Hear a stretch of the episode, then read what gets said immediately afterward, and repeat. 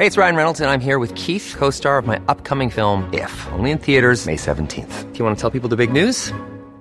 All right, I'll do. Sign up now and you'll get unlimited for $15 a month in six months of Paramount Plus Essential Plan on us. Mintmobile.com slash switch.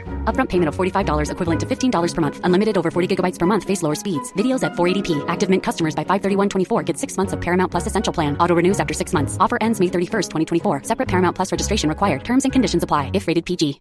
One size fits all seems like a good idea for clothes until you try them on. Same goes for healthcare. That's why United Healthcare offers flexible, budget friendly coverage for medical, vision, dental, and more. Learn more at uh1.com. Ready to pop the question? The jewelers at Bluenile.com have got sparkle down to a science with beautiful lab grown diamonds worthy of your most brilliant moments. Their lab grown diamonds are independently graded and guaranteed identical to natural diamonds, and they're ready to ship to your door. Go to Bluenile.com and use promo code LISTEN to get $50 off your purchase of $500 or more. That's code LISTEN at Bluenile.com for $50 off. Bluenile.com code LISTEN. سلام امیدوارم خوب باشید من علی رجبزاده هستم و شما بعد از مدت ها به پادکست آنارشی گوش می‌کنید.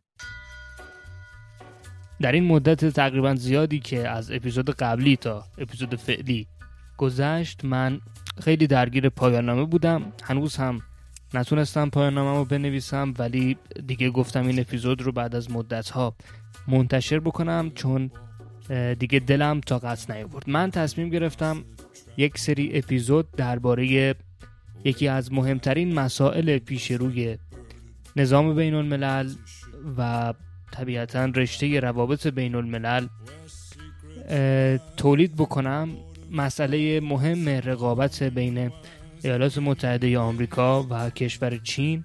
چیزی که البته سال هاست درباره اون در روابط بین الملل بحث میشه و بزرگترین اندیشمندان این رشته سعی کردند پاسخی به اون بدن. در سیاست خارجی کشور خودمون هم خصوصا در سالهای اخیر. مثلا از سال 1384 به بعد شاهد یک روندی هستیم. روندی که انگار سیاست خارجی ما رو هرچه بیشتر داره به سمت چین یا به سمت شرق سوق میده و البته تاثیر چین در نظام بین الملل هم در سالهای اخیر خیلی بیشتر شده. مثلا در یک نمونه اخیر کشور چین میزبان نشستی بود بین ایران و عربستان و رابطه خسمانه دو کشور بعد از سالها با میانجیگری چین. روندش عوض شد و حالا فعلا دو کشور دارن به سمت صلح یا کنار گذاشتن نزاع حرکت می‌کنن. همه اینها نشون میده که چین چقدر کشور مهمیه. به همین خاطر من این اپیزود و یه مجموعه اپیزود در واقع می‌خوام تولید بکنم و به این سوال ها می‌خوایم پاسخ بدیم. به این سوالی که در آینده بالاخره چه اتفاقی میفته آیا چین واقعا اونقدر قرار قدرتمند بشه که ما بتونیم بهش تکیه بکنیم و بگیم که دیگه آمریکا مهم نیست و فقط چین هست که در آینده مهم خواهد بود یا نه؟ به این سوال سعی می‌کنیم پاسخ بدیم که آیا جنگی بین ایالات متحده آمریکا و چین رخ خواهد داد یا نه؟ جنگی شاید به بزرگی جنگ جهانی دوم یا جنگ جهانی اول. خصوصا بعد از حمله روسیه به اوکراین زمزمه های زیادی اخیرا ما میشنویم از اینکه چین هم ممکنه به تایوان حمله بکنه و حمله چین به تایوان می‌تونه ماشه یک جنگ بزرگ رو بین این کشور و ایالات متحده آمریکا بکشه. یه سری اپیزودا رو خب خودم تهیه می‌کنم سعی می‌کنم از نظریه ها مقاله های موجود در روابط بین الملل استفاده بکنم و یه سری اپیزودها رو هم احتمالا سعی می‌کنیم با اساتید و کارشناسان روابط بین الملل مصاحبه بکنیم و نظر اونا رو هم بشنویم. البته این مجموعه اپیزود یه جورایی در ادامه فصل اول پادکست آنارشی هم می‌تونه قرار بگیره چون ما اونجا درباره نظریه های جنگ صحبت کردیم و بپذیریم یا نپذیریم بخوایم یا نخوایم جنگ مهمترین مسئله است که در روابط بین الملل وجود داره و همه سعی می‌کنن بفهمن بالاخره جنگ قرار اتفاق بیفته کی قرار اتفاق بیفته و اگر اتفاق بیفته پایانش چی میشه. پس این اپیزودها یه جورایی در ادامه فصل اول پادکست هم هست. خصوصا که ما توی اپیزود سوم نظریه گذار قدرت رو خیلی خلاصه توضیح دادیم. می‌تونید اون رو هم اون اپیزود رو هم گوش بدید. یا حتی ادامه اپیزودهایی که درباره کتاب ریشه های جنگ بزرگ نوشته آقای دیل سی کوپلند ما منتشر کردیم هم این اپیزود قرار می‌گیره. چون اونجا هم ما از علل جنگ جهانی اول صحبت کردیم که در جنگ جهانی اول هم یک اتفاقی شبیه به اتفاقی که الان داره میفته رخ داد یعنی یک جنگ بر سر انتقال قدرت در گرفت Your one microscopic cog in his catastrophic plan, designed and directed by his red right hand.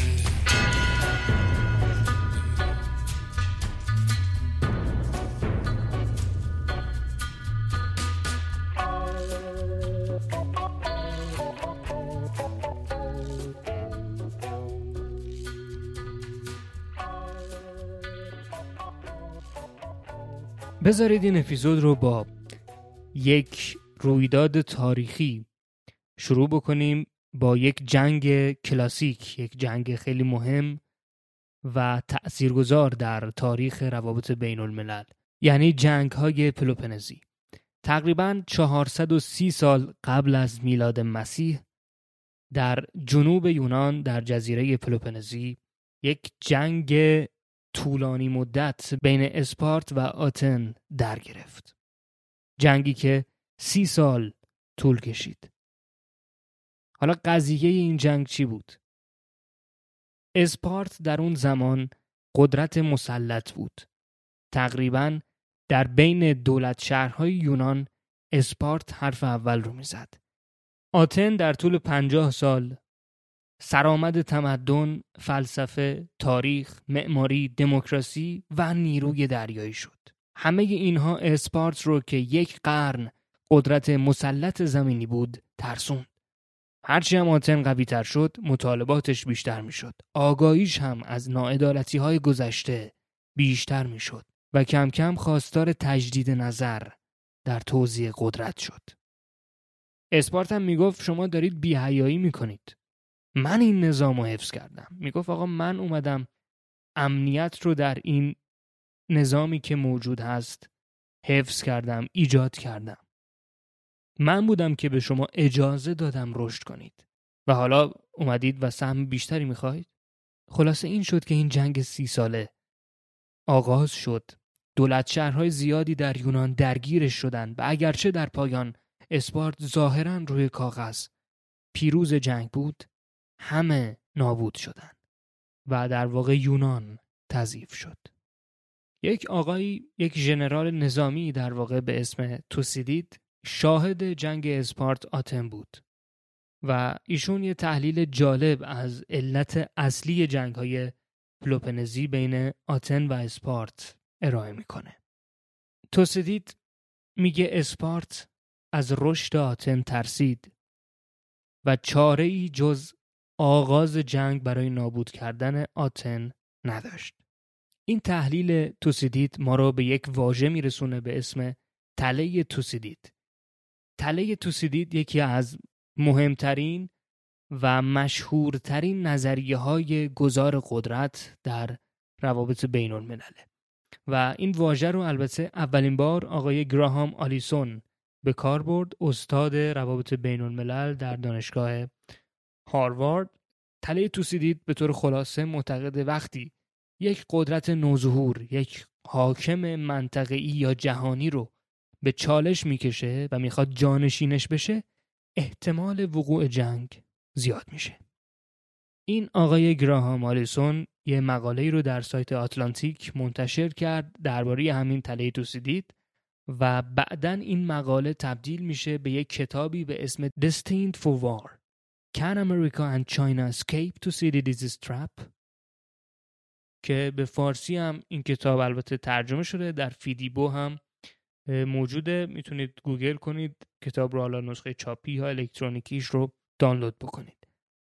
اسم فارسیش هم جنگ محتوم هست نوشته آقای گراهام آلیسون.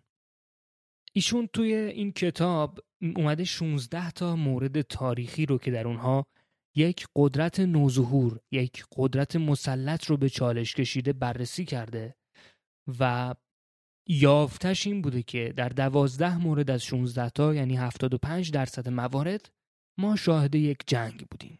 آلیسون میگه شاید خیلی یا بگن یا فکر کنن جنگ چین و آمریکا خیلی بعیده یا خیلی احمقانه است.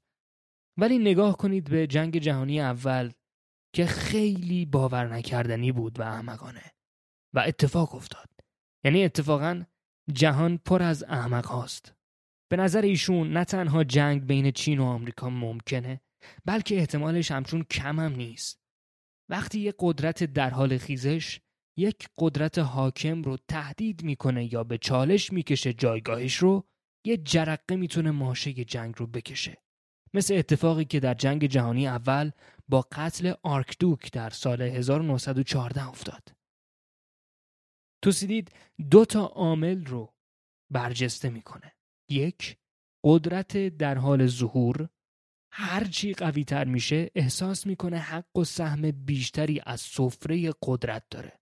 مثل همون اتفاقی که برای آتن افتاد و آقای آلیسون میگه همین اتفاق درباره چین هم داره میافته. و دو قدرت مستقر هم هی ترسش از آینده و این قدرت در حال ظهور بیشتر و بیشتر میشه. یعنی آمریکا یا اسپارت در اون سالها یعنی دقیقا آمریکا هم الان به چین میگه؟ من این سازمان های جهانی این نظام بین الملل رو تأسیس کردم و دارم خرجش رو من میدم ولی سودش رو چین داره می‌بره. گراهام آلیسون یک داستانی رو تعریف می‌کنه و میگه که ادوارد هفتم پادشاه انگلستان هشت سال قبل از وقوع جنگ جهانی اول از نخست وزیر بریتانیا می‌پرسه چرا ما نسبت به ویلهلم دوم قیصر آلمان یه خورده همچین بدبین شدیم و بد رفتار می‌کنیم باش در حالی که الان چالش اصلی رو با آمریکا داریم دیگه. آمریکاست که داره خیلی رشد می‌کنه و مسئله جدی تریه نخست وزیرش هم به آقای ایر کرو ناظر آلمان در وزارت خارجه میگه به پادشاه نامه بزنه و توضیح بده که چرا همچین اتفاقی داره میافته. پاسخ این آقای کرو خیلی جالبه ایشون از پادشاه می‌پرسه که آیا خصومت روزافزون بین آلمان و بریتانیا بیشتر ناشی از رفتار آلمانه یا توانمندی های آلمان آیا تلاش آلمان برای هژمونی سیاسی و برتری دریایی یک تهدید وجودی برای استقلال همسایه‌هاش و علل خصوص بریتانیا هست یا نه؟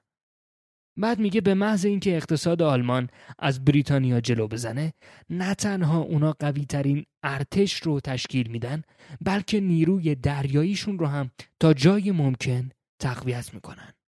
و نیروی دریایی هم دیگه یه جورایی خط قرمز بریتانیا بود. هنری کیسینجر هم در این رابطه گفته به محض اینکه آلمان می‌تونست به برتری دریایی برسه فارغ از نیت این کشور فارغ از اینکه بخواد از نیروی دریاییش علیه بریتانیا استفاده بکنه یا نه خود برتری دریایی ذاتا یک تهدید اساسی برای بریتانیا محسوب می‌شد.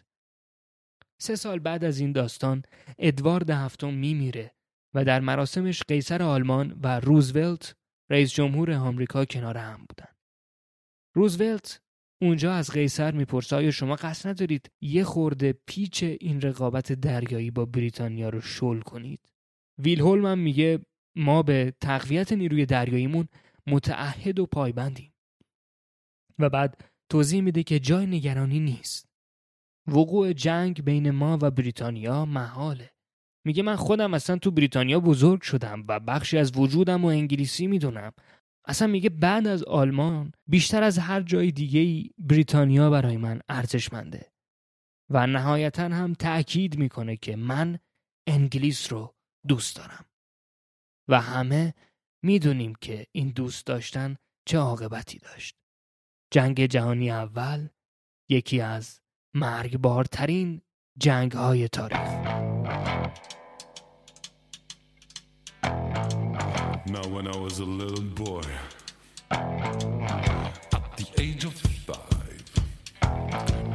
I had something in my pocket. Keeps a lot of folks alive. Now I'm a man of 21. You know, baby, we can have a lot of fun. پس این نظریه تله توسیدید بود که آقای گراهام الیسون اون رو مطرح کرده و به طور خلاصه میگه وقتی یک قدرت در حال ظهوری هی داره قوی تر میشه قدرت حاکم احساس خطر می‌کنه و این احساس خطر باعث میشه که ما شاهد یک جنگ باشیم به احتمال زیاد. و توی عنوان کتابش هم هست که آیا آمریکا و چین می‌تونن از این تله رها بشن یا نه. یا ما یک جنگ رو خواهیم داشت. این واژه تله توسیدید خیلی به کار رفته خیلی پرکاربرد شده در روابط بین الملل تا جایی که حتی رئیس جمهور آمریکا و رئیس جمهور چین هم از اون استفاده کردن. آقای شی جین پینگ گفته بود که امیدواریم بتونیم از این تله رها بکنیم خودمون رو بتونیم مدیریت بکنیم اتفاقات رو. و خود آقای گراهام الیسون هم میگه با اینکه خیلی سخته ولی بعید نیست رها شدن از این تله. همونجور که در چهار مورد از 16 موردی که بررسی کرده کشورها تونستن رقابت رو یه جورایی مدیریت بکنن به نحوی که یک جنگ شکل نگیره و گذار قدرت بدون جنگ اتفاق بیفته. نمونه بارزش هم انتقال قدرت از بریتانیا به ایالات متحده آمریکاست دیگه. یعنی بریتانیا هژمون بود قدرت مسلط بود و قدرت رو بدون هیچ جنگ و خونریزی به آمریکا محول کرد. البته که نقدهای زیادی هم بهش شده به این نظریه. یه سری میگن که خب ما این حرف رو قبول نداریم که احتمال وقوع جنگ خیلی زیاده و اصلا میگن کی گفته ما 16 تا انتقال قدرت در تاریخ داشتیم. یعنی گفتن چرا شما رفتی فقط دست گذاشتی روی این 500 سال اخیر و 16 مورد رو بررسی کردی در حالی که کلی مورد دیگه هم وجود داشته و حالا یه سری انتقادات دیگه که الان کاری بهشون ما نداریم. اما بریم سراغ دومین نظریه یعنی نظریه گذار قدرت یا پاور ترانزیشن که گفتیم توی اپیزود سوم هم دربارهش یه خورده صحبت کردیم آقای گیلپین و اورگانسکی اولین کسانی بودند که نظریه گذار قدرت رو مطرح کردند. اون اول کار آقای گیلپین ظاهرا خیلی هم بهتر و هم غنیتر بوده از کار اورگانسکی ولی به هر حال این کار و پژوهش گیلپین ادامه پیدا نمی‌کنه در حالی که پژوهش های اورگانسکی توسط شاگرداش هی اصلاح میشه و جلو میاد تا جایی که امروز نظریه گذار قدرت یکی از پرکاربردترین نظریه ها در تحلیل روابط بین الملل هست. اون اول هم ارگانسکی اصلا نظریه رو مطرح کرد تا کمبودهای نظریه موازنه قدرت رو پوشش بده. فرض موازنه قدرت این بود که تعادل وضع طبیعی نظام بین الملل. یعنی وقتی دو تا قدرت داریم ما شاهد صلحیم چون اینا همدیگر رو تعدیل می‌کنن. ولی وقتی یه قدرت داریم نتیجه میشه جنگ چون کسی مهارش نمی‌کنه. وقتی یه قدرت داریم البته یه اتفاق دیگه هم ممکنه بیفته. یعنی ممکنه علیهش اتحادهایی تشکیل بشه که سعی بکنن یه جورایی موازنه قدرت ایجاد بکنن و از جنگ جلوگیری بکنن. نظریه گذار قدرت دقیقا جور دیگه ای به قضیه نگاه می‌کنه و میگه اتفاقا وقتی فقط یک قدرت مسلط وجود داره صلح پایدار برقرار خواهد بود. به نظر اورگانسکی نظام بین الملل یک حرم قدرت داره که در رأس اون یک قدرت مسلط وجود داره. یه سری قدرت های بزرگ هم در طبقه پایین تر هستند و بعدش هم قدرت های متوسط و دولت های کوچیکتر. پس چی شد؟ معتقد در نظام بین الملل ما یک حرم قدرت داریم. در حالی که مثلا رئالیست ها میگن ما در نظام بین الملل همچین حرمی نداریم. ما آنارشی داریم که درباره آنارشی قبلا صحبت کردیم توی پادکست آنارشی و توی page اینستاگراممون هم نظریه رئالیسم رو توضیح دادیم نظریه لیبرالیسم رو هم خیلی خلاصه توی highlight story ها توضیح دادیم. این آقای اورگانسکی و بقیه همکاراش تاکید می‌کنن اگرچه قدرت مسلط بخش بیشتری از منابع نظام رو تحت سلطه داره الزاما یک هژمون نمیشه بهش گفت. چون نمی‌تونه به صورت قهرامیز و با زور رفتار بقیه بازیگرا رو کنترل بکنه. ولی قدرت مسلط می‌تونه از قدرتش استفاده بکنه اتحاد و اطلاف تشکیل بده و قواعد و هنجارهایی رو پروموت کنه که ثبات سیستم مطلوب خودش رو به ارمغان میاره و منافع خود و دوستانش رو اینجوری تأمین کنه. دقیقا همون کاری که آمریکا بعد از جنگ جهانی دوم کرده. ما در نظام بین المللی داریم زندگی می کنیم که آمریکا طراحی کرده بر اساس منافع خودش و شرکاش. شکی در این نیست. و نظام بین الملل بر اساس تغییر و تحولاتی که در رشدهای نابرابر دولتها جمعیت اونها بهرهوری اقتصادیشون و ظرفیت سیاسیشون رقم می‌خوره متحول میشه. یعنی ما در چه صورتی می‌تونیم شاهد یک تغییر و تحول در نظام بین الملل باشیم؟ در صورتی که دولت ها رشد های نابرابر بکنن یعنی یک کشور سرعت رشدش بیشتر از یکی دیگه باشه یا بقیه باشه. جمعیتشون متفاوت از هم دیگه رشد بکنه. بهرهوری اقتصادیشون با هم فرق داشته باشه. یکی خیلی بهتر کار بکنه در این حوزه و ظرفیت سیاسیشون بیشتر باشه. این عوامل در کنار هم متغیرهایی هستند که می‌تونن باعث تحول در نظام بین الملل بشن. یعنی نظام بین الملل رو یه جورایی زیر و زبر بکنن. این پژوهشگران نظریه گذار قدرت بهرهوری رو بر اساس تولید ناخالص داخلی سرانه اندازه گیری می‌کنن. و وقتی می‌خوام بگن قدرت یک کشور چقدر میان جی دی پی و ظرفیت سیاسی یک کشور رو در نظر می‌گیرن حالا به روش های محاسبه می‌کنن و بعد میگن که حالا این کشور قدرتش مثلا نسبت به یک کشور دیگه در چه جایگاهی قرار داره. اون اولا خیلی توجهی به عنصر جمعیت نمی‌کردن. یعنی اورگانسکی خیلی کاری به جمعیت نداشت ولی بعدتر بقیه نظریه پردازا جمعیت رو به عنوان محور قدرت مطرح کردند. اونا نشون دادن جمعیت بر قدرت اثر می‌ذاره و فقط با مهاجرت یا باروری میشه جمعیت رو هم طبیعتا افزایش داد. جمعیت البته خودش به تنهایی کافی نیست. مردم باید بهرهوری هم داشته باشن این بهرهوری به توانمندی ختم بشه یا اثر بخش باشه. آقای اورگانسکی و کاگلر سال 1980 پیشنهاد دادن قدرت ملی رو با اندازگیری تولید ناخالص داخلی یا پی اندازه بگیرن. در واقع نظریه معتقد ثروت نشون دهنده قدرت بالقوه است. شما وقتی پول داشته باشی می‌تونی تفنگ بخری درس بخونی بیمارستان بری یا هر چیزی که خواستی برای خودت فراهم بکنی. حالا اگر یه وقت دیدی چند نفر تهدیدت می‌کنن با همون پول می‌تونی اسلحه بخری دهنشون سرویس کنی یا اصلا بادیگارد بگیری یا یه همچین کاری. بالاخره با پول با ثروت ملی یا اقتصاد شما می‌تونی بگی یک کشور چقدر قدرت داره. به نظر این نظریه پردازا البته اونا یه روش دیگه هم برای اندازهگیری قدرت بعضیشون استفاده می‌کنن و اونم یک تجمیعی از 6 تا معلفه یعنی هزینه های نظامی، پرسنل نظامی، مصرف انرژی، تولید آهن و فلزات، جمعیت شهری و جمعیت کل کشوره. که این آقای گراهام الیسون هم البته توی کتابش میاد قدرت چین رو بر اساس یه سری از همین محلفه ها اندازگیری می‌کنه و میگه که چجوری در بعضی حوزه ها چین تونسته آمریکا رو جا بذاره و ازش سبقت بگیره. مثلا در همین حوزه تولید آهن و فلزات یا حالا یه سری حوزه های دیگه. بعدتر اندیشمندان گذار قدرت به این نتیجه رسیدن که جمعیت بهرهوری و عملکرد سیاسی قدرت رو تشکیل میده و نمیشه دیگه فقط عوامل اقتصادی رو در نظر گرفت. و یه عامل مهم دیگه که بهش اشاره می‌کنن فاصله کشورها از همدیگه است. فاصله فیزیکی کشورها از همدیگه.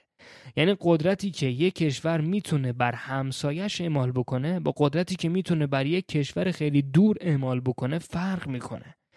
مثلا این رو ما می‌تونیم در جنگ ژاپن و روسیه ببینیم که چطور فاصله و استفاده ژاپن از نیروی دریایی تونست در نتیجه جنگ اثرگذار باشد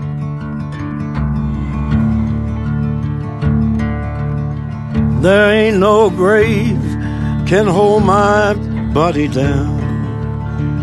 There ain't no grave can hold my body down. When I hear that trumpet sound, I'm gonna rise right out of the ground. Ain't no grave can hold my body down. Well, look way down the river, and what do you think I see? I see a band of angels, and they're coming after me. Ain't no grave can hold my body down. There ain't no grave can hold my body down. Well, look down yonder, Gabriel. Put your feet on the land and see. But Gabriel, don't you blow your trumpet till you hear from me. There ain't no grave can hold my body down. Ain't no grave can hold my body down. حالا اگر یه قدرت بزرگ قدرتش رو به اندازه ای افزایش بده که حداقل 80 درصد اون یکی قدرت مسلط و غالب برسه قدرتش به این دولت به این دولتی که تونسته به اندازه 80 درصد یه دولت دیگه که دولت مسلط ما هست قوی بشه بهش میگیم رقیب چالشگر یا چلنجر دولت حاکم. خطر و تهدیدی که این دولت جدید این دولت نوظهور ایجاد می‌کنه نتیجه نارضایتیش نسبت به نظام بین الملل موجوده. این نارضایتی یا این مفهوم رضایت در نظریه گذار قدرت خیلی مهمه و اصلا شاید یه جورایی کلیدی ترین مفهومش هم همین باشه. اگر به اون داستان ادوارد هفتم که آقای گراهام آلیسون تعریف کرده بود تو مقالش دقت بکنیم ایشون میگه که چرا ما توجهمون رو به آمریکا جلب نمی کنیم و خب واقعا هم سوال جالبیه دیگه. یعنی میگه آقا آمریکا داره رشد می‌کنه و جدی تر از آلمانه. چرا ما با آلمان بد شدیم الان؟ نکته اینه که آمریکا و بریتانیا دو تا کشورن که ارزش های مشترکی دارن. دو تا کشورن که با همدیگه می‌تونن کنار بیان. در واقع علت اینکه بین آمریکا و انگلستان جنگی رخ نداد برای انتقال قدرت این بود که نگاه هر دوتاشون به نظام بین الملل با همدیگه شبیه بود. بریتانیا احساس کرد که در نظامی که تحت رهبری آمریکاست می‌تونه رشد بکنه می‌تونه زندگی بکنه و این نظام می‌تونه منفعتش رو تأمین بکنه. به خاطر همین جنگ نکرد. ولی بریتانیا احساس نکرد که آلمان اینطوریه. به خاطر همین ما شاهد جنگ جهانی دوم هم بودیم بین بریتانیا و آلمان. پس دولت حاکم از نظام موجود طبیعتا راضیه و دوستاشم شرکاشم رفیقاشم راضیان از این وضع و دولت رقیب یا چلنجر ناراضیه. حالا ما می‌تونیم الان بگیم که ایالات متحده آمریکا می‌تونیم فرض بکنیم که ایالات متحده آمریکا دولت حاکمه چون سر همه اینها در روابط بین الملل بحث و جدل وجود داره. یعنی یه سری اصلا قبول ندارن که ایالات متحده آمریکا قدرت مسلطه یا قبول ندارن که چین یک دولت ناراضیه یک دولت سرکشه. ولی ما می‌تونیم فرض رو بر این بذاریم که ایالات متحده آمریکا دولت راضیه دولت حاکمه.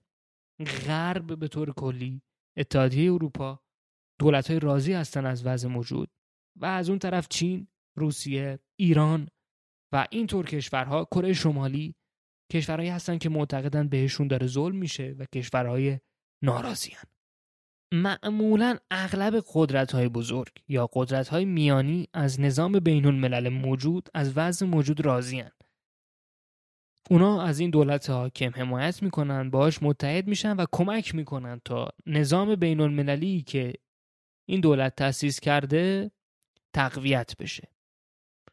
ولی گفتیم همیشه یکی دو تا قدرت بزرگ هستن که یا خیلی تعداد زیادی قدرت کوچیک که از اوضاع راضی نیستن و به نظرشون توضیح قدرت و منابع ناعادلانه است.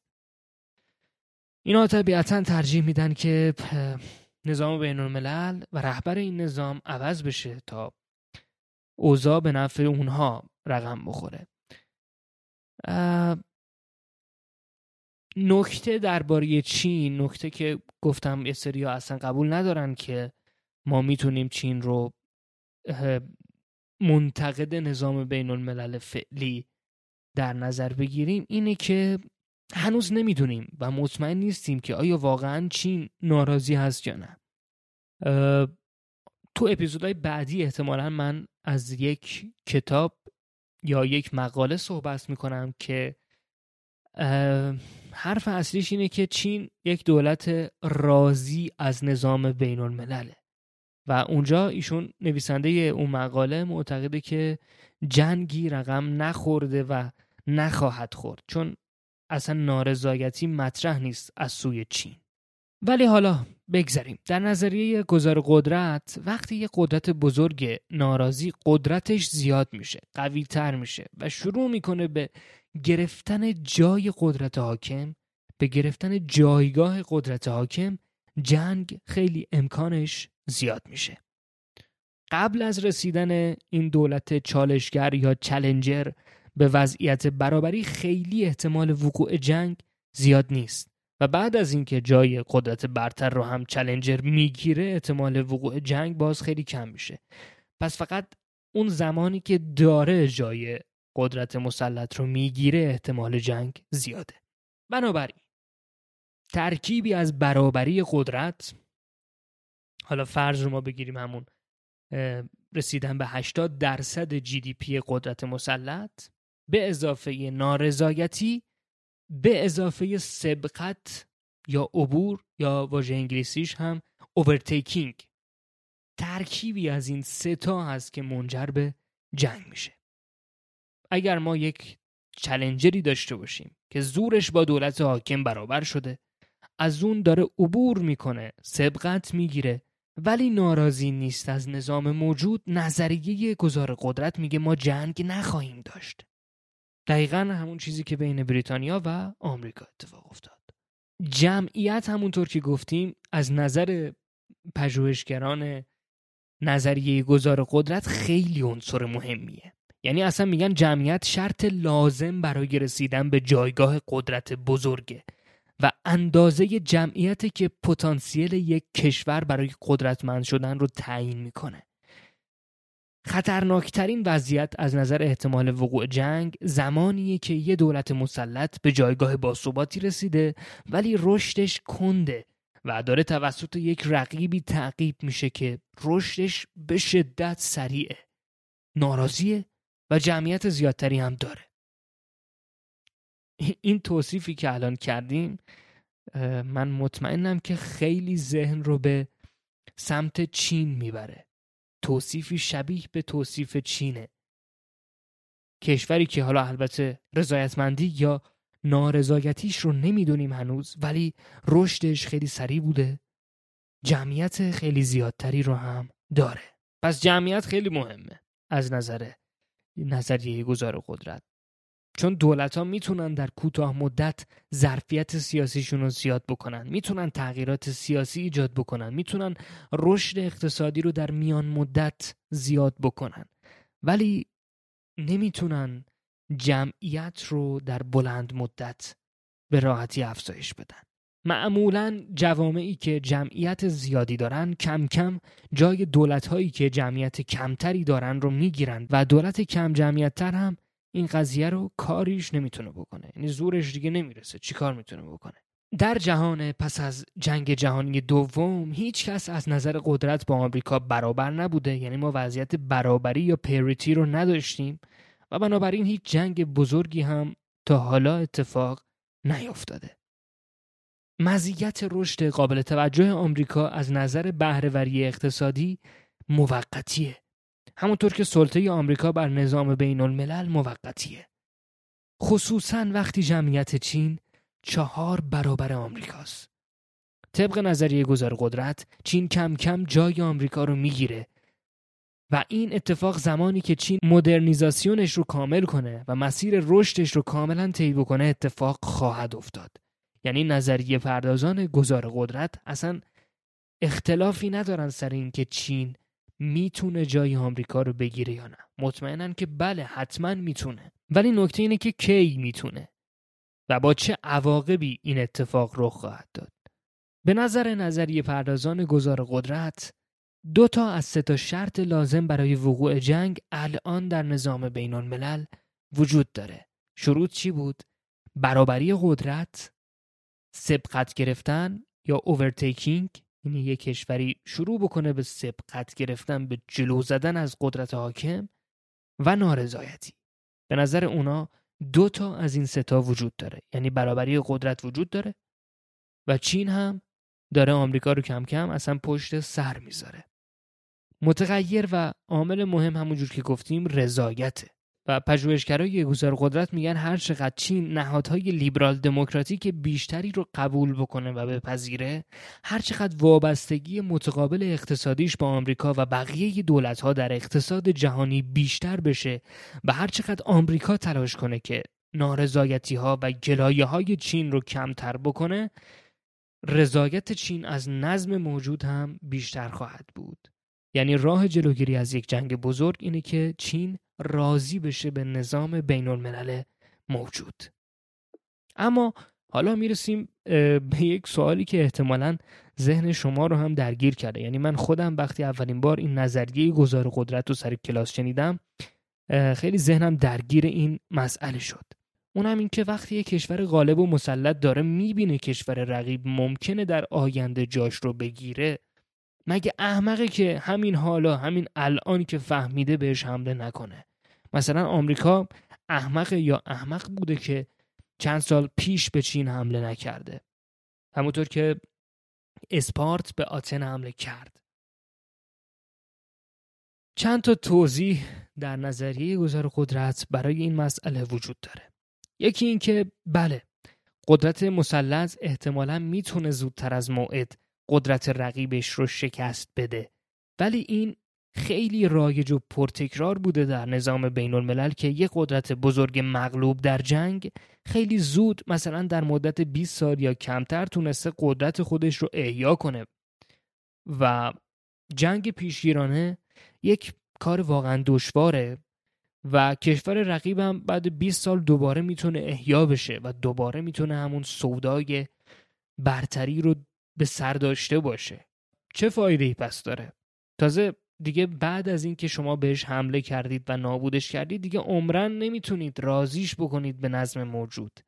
یعنی درهای گفتگو هم تا حد زیادی دیگه بسته میشه و یک گزار صلحآمیز احتمالش خیلی کم میشه. پس به این خاطر کشورها این کار رو معتقدن نمی‌کنن. و فقط در حالتی که یک کشور بتونه کاملا رقیبش رو نابود کنه یعنی از صحنه روزگار حذفش بکنه فرزن با سلاح هسته ای میشه گفت بله این کار کار عقلانیه و اون کشور دیگه نابود میشه احتمال خطرناک شدنش هم وجود نداره. توضیح دوم میگه اگرچه میشه پیش بینی کرد چه زمانی چلنجر قدرت رو از کشور غالب می‌گیره اندازهگیری میزان رضایت یا نارضایتیش از وضع موجود دشواره. پس کشور مدافع وضع موجود کشور حاکم سعی می‌کنه تمرکز خودش رو بذاره روی راضی کردن رقیب برای قبول وضع موجود. پس کار مهمی که بر گردن و بر عهده قدرت مسلطه اینه که کشورها رو سعی بکنه راضی نگه داره و سعی بکنه اونها رو در نظام بین المللی که خودش تأسیس کرده ادغام بکنه. یعنی یه جورایی کشورها در هم تنیده بشن در نظام که اصلا به این فکر نکنن که نظام رو عوض بکنن. نباید فراموش بکنیم که از نظر نظریه پاور ترانزیشن نظام بین الملل و ساختار نظام بین الملل فقط امکان وقوع جنگ رو فراهم می‌کنه. یعنی اگر دو قدرت به وضعیت برابری برسن به صورت بالقوه خطر وقوع جنگ بالا میره. ولی سیاست خارجی که دو کشور اتخاذ می‌کنن هم خیلی مهمه. اگر هر دوتاشون سیاست خسمانه داشته باشن بله جنگ میشه. ولی دو کشور می‌تونن سیاست های مسالمت آمیز رو هم در پیچ بگیرن. حالا بذارید یکم از فضای نظریه صرف فاصله بگیریم و کاربرد این نظریه رو در برخی لحظات حساس تاریخی ببینیم. این کاربست نظریه در یه سری از رویدادهای روابط بین الملل یا پیش هایی که در آینده میگیم رو چند نفر از بزرگترین نظریه پردازان گذار قدرت در یک مقاله‌ای به اسم Foundations of Power Transition Theory یا پاگه های نظریه گذار قدرت نوشتن و بهش اشاره کردن که من لینکش رو در توضیحات قرار دادم. رایگانم هست. دانلود کردنش یه متن انگلیسی تقریبا 60 صفحه‌ایه. می‌تونید مطالعه بکنید و نکات این اپیزود رو کاملتر اونجا توضیح دادن. و این پیش بینی ها هم اونجا هست که من حالا به صورت خلاصه پیش بینی هاشون رو براتون میگم.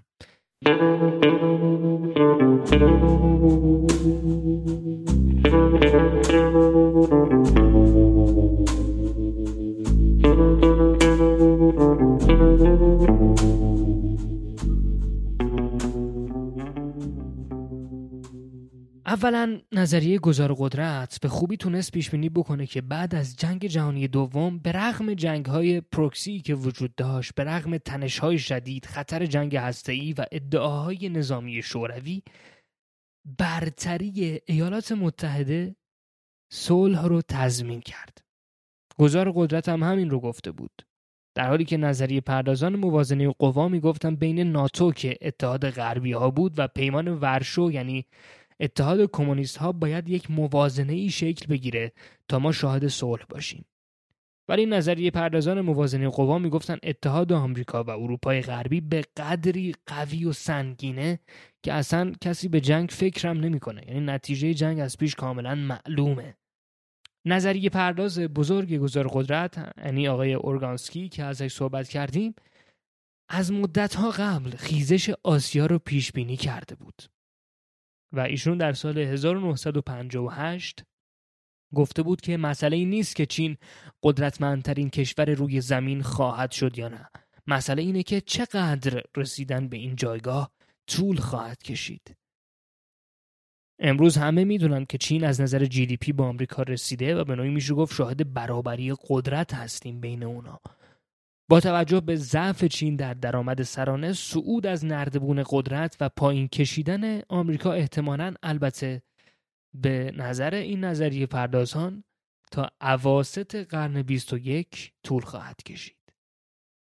یعنی میگن احتمالا ما تا سال 2050 شاهد انتقال قدرت خواهیم بود. دیگه خطر و تهدید اصلی روسیه نیست. به نظر اونها اتحاد چین و روسیه است که می‌تونه رقابت با غرب رو خیلی جدی بکنه. انتقال تکنولوژی به روسیه خیلی خوب میگن انجام نمیشه و روسیه برای رشد به تکنولوژی نیاز داره. و همین مسئله روسیه رو هر روز ناراضی تر می‌کنه و بیشتر به دامان چین میفرسته.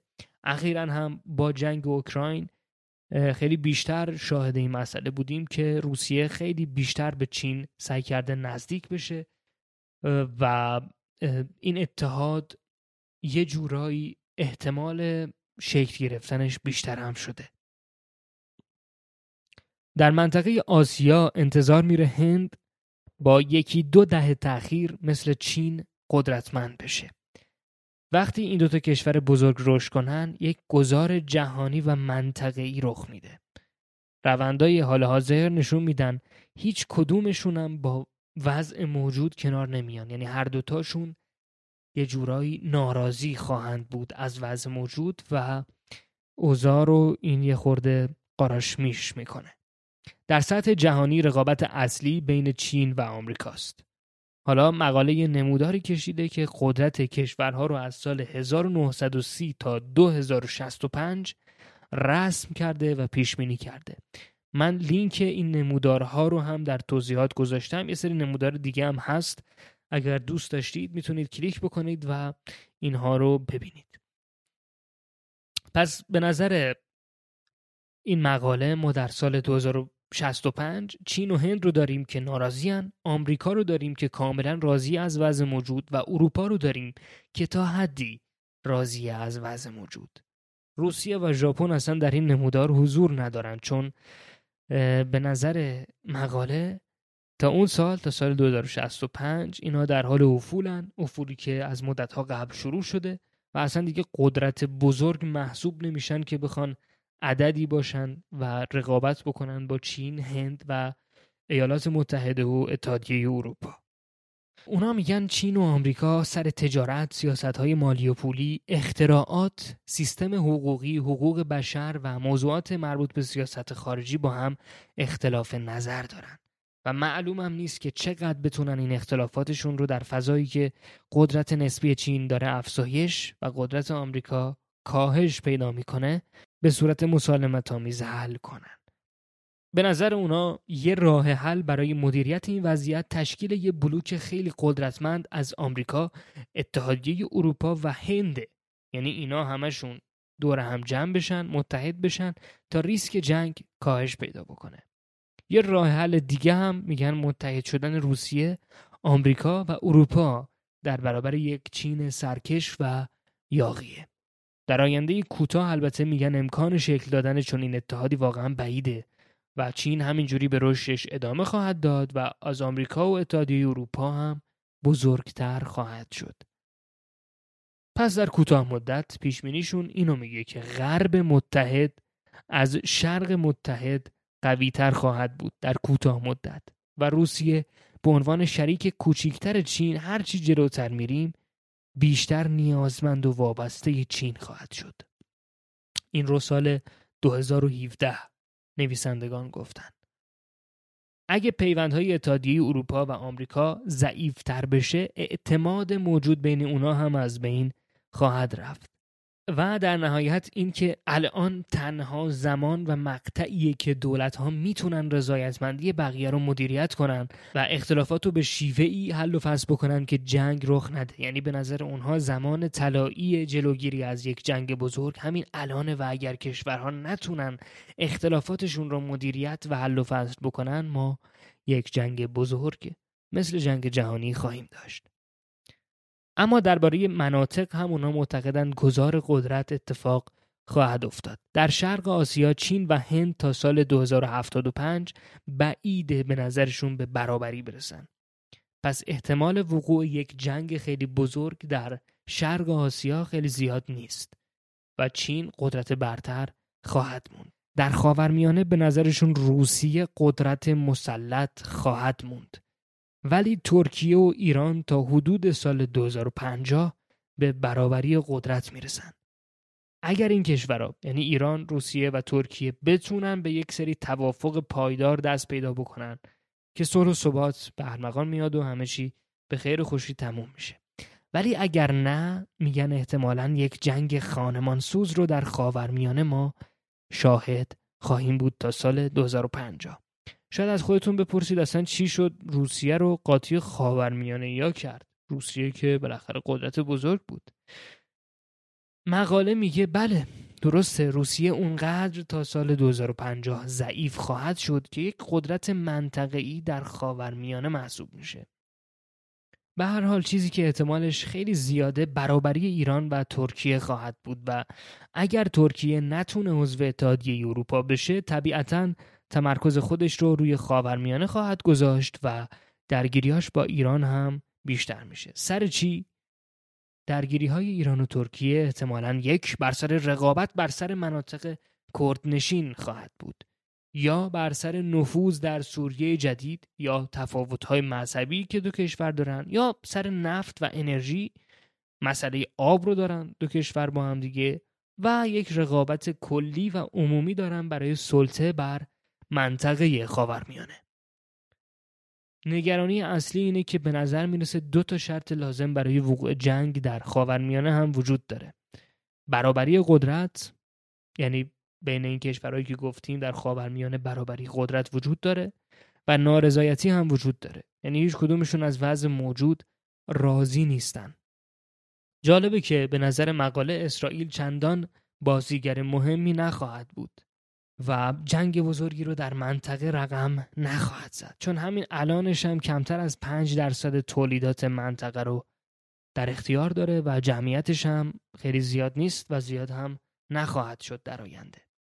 پس مهمترین مسئله رابطه ایران و ترکیه خواهد بود.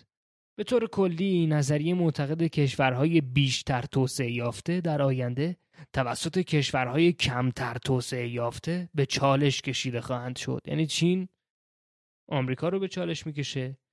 کشورهای بریکس یعنی برزیل، هند، روسیه و چین جی هفت رو یعنی آمریکا، انگلیس، فرانسه، آلمان، ایتالیا، ژاپن و کانادا این گروه جی هفت رو به چالش می‌کشن و جانشینش میشن تا سال حالا بین 2035 تا 2050 به نظر مقاله.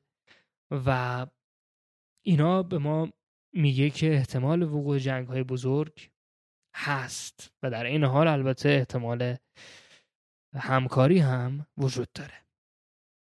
البته طبیعتا انتقاداتی به نظریه گذار قدرت هم وجود داره. مثلا جک لوی که خودش از مهمترین نظریه پردازای گذار قدرته میگه که اگر به بخش های پیشروی اقتصاد توجه بکنیم یا به نوآوری های تکنولوژیک ما توجه بکنیم اینا می‌تونن یهویی وضعیت رقابت کشورها رو خیلی متحول بکنن. شما فرض کنید وقتی بمب اتم ساخته شد فاصله آمریکا از رقباش تا چه اندازه بود و در واقع تا چه اندازه شد؟ یا وقتی که روسیه و آمریکا با هم سلاح ای داشتن فاصلهشون از بقیه چقدر شد؟ یه همچین نوآوری های تکنولوژیکی یه همچین ابتکاراتی می‌تونه وضعیت رقابت رو یهویی خیلی عوض بکنه. معلوم نیست در آینده همچین اتفاقاتی رخ نده. خلاصه باید بگیم که به نظر هم نظریه تله توسیدید و هم گذار قدرت احتمال وقوع جنگ بین ایالات متحده آمریکا و چین کم نیست. شرایط برای وقوع جنگ فراهمه ولی قطعی نیست ولی معلوم نیست که همچین جنگی رخ بده یا نه. نکته اینه که این نظریه ها همه ابزار تحلیلن و واقعا میشه در تحولات منطقه‌ای یا تحولات جهانی از این نظریه های روابط بین الملل برای تحلیل وقایع استفاده کرد.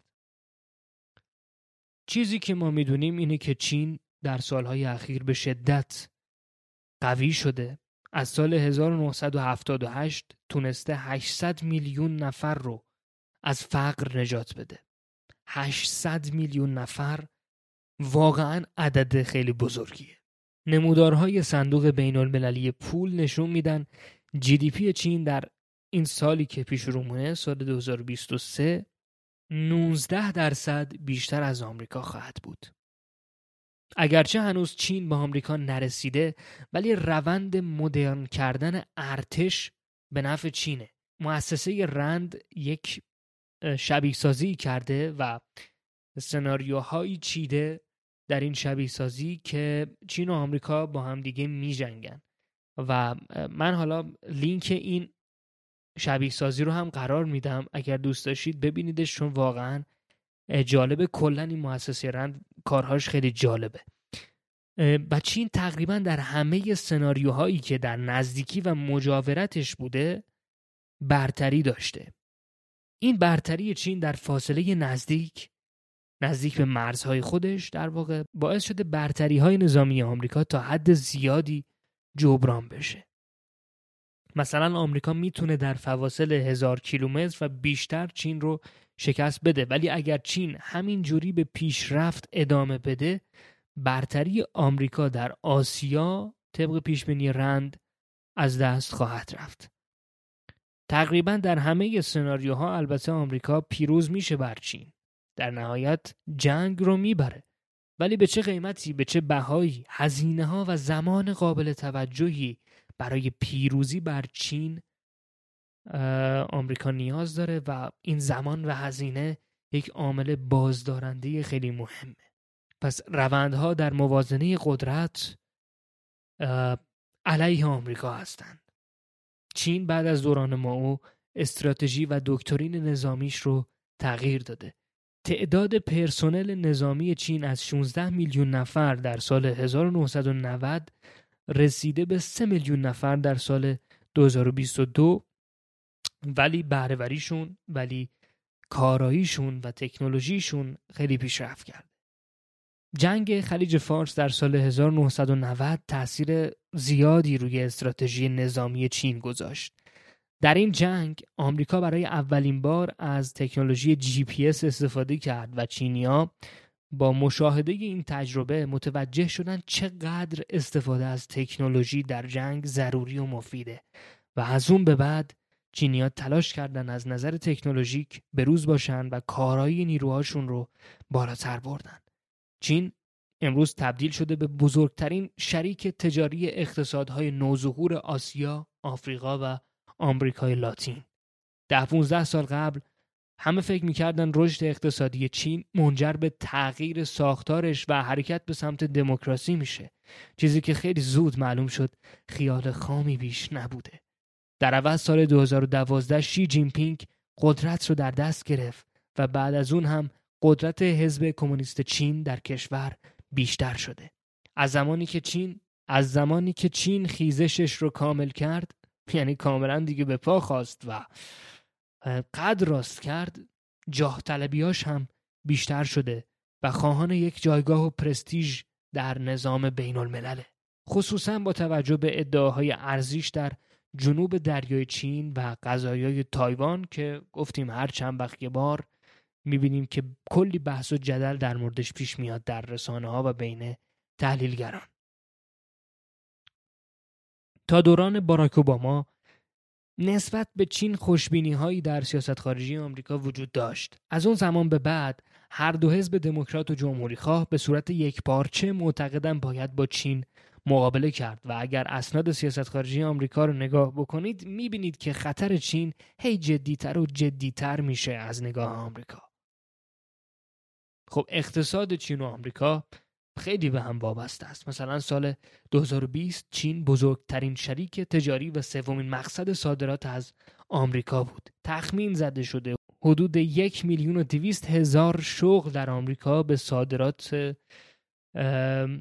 کالا به چین وابسته است.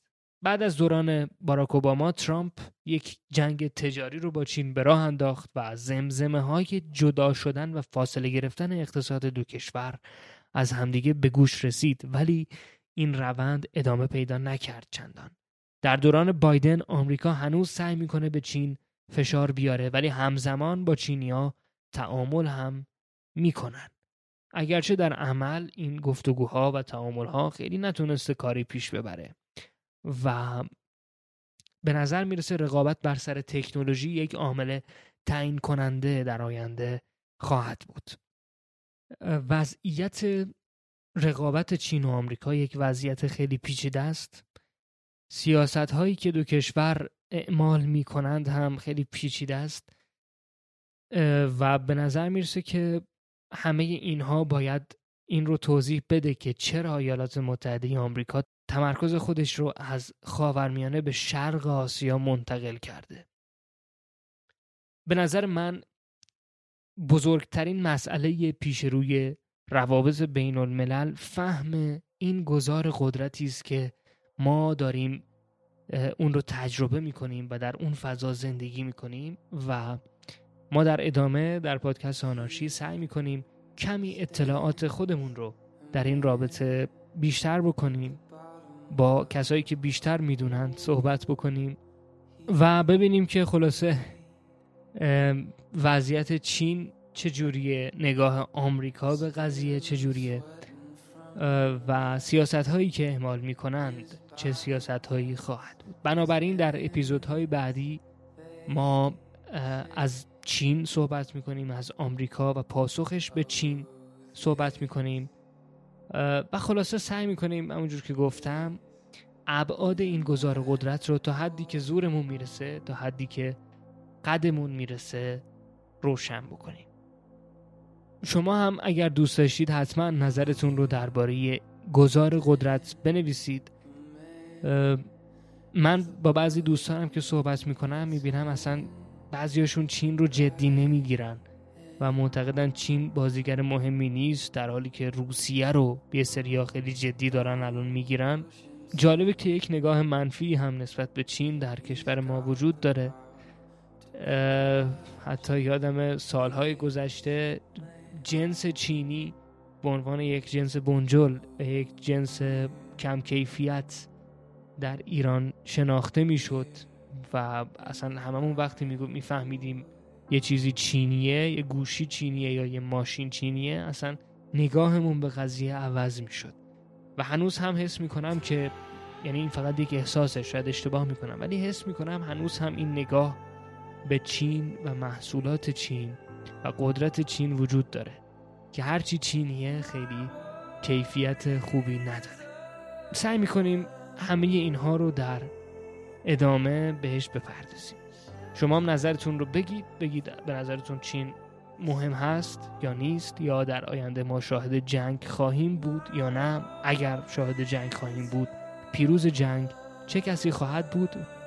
و آیا اگر ایران سبد قدرت خودش رو تا حد زیادی در سمت و سوی چین به چینه کار درستی می‌کنه یا نه؟ خیلی مراقب خودتون باشید. فعلا خدا نگهدار.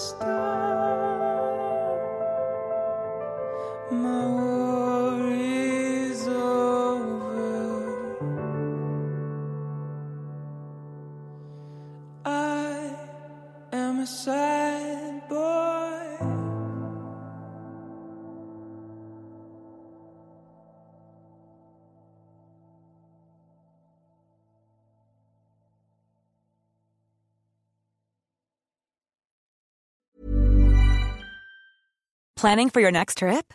Elevate your travel style with Quince. Quince has all the jet setting essentials you'll want for your next getaway, like European linen, premium luggage options, buttery soft Italian leather bags, and so much more. And is all priced at 50 to 80% less than similar brands. Plus, Quince only works with factories that use safe and ethical manufacturing practices. Pack your bags with high-quality essentials you'll be wearing for vacations to come with Quince. Go to quince.com slash pack for free shipping and 365-day returns. When you make decisions for your company, you look for the no-brainers. And if you have a lot of mailing to do, Stamps.com is the ultimate no brainer. It streamlines your processes to make your business more efficient, which makes you less busy. Mail checks, invoices, legal documents, and everything you need to keep your business running with Stamps.com. Seamlessly connect with every major marketplace and shopping cart. Schedule package pickups and see your cheapest and fastest shipping options from different carriers. With rates up to 89% off USPS and UPS rates. And with the Stamps.com mobile app, you can take care of mailing and shipping wherever you are. Make the same no-brainer decision as over 1 million other businesses with Stamps.com. Sign up with code PROGRAM for a four-week trial, plus free postage and a free digital scale. No long-term commitments or contracts. That's Stamps.com. Code PROGRAM.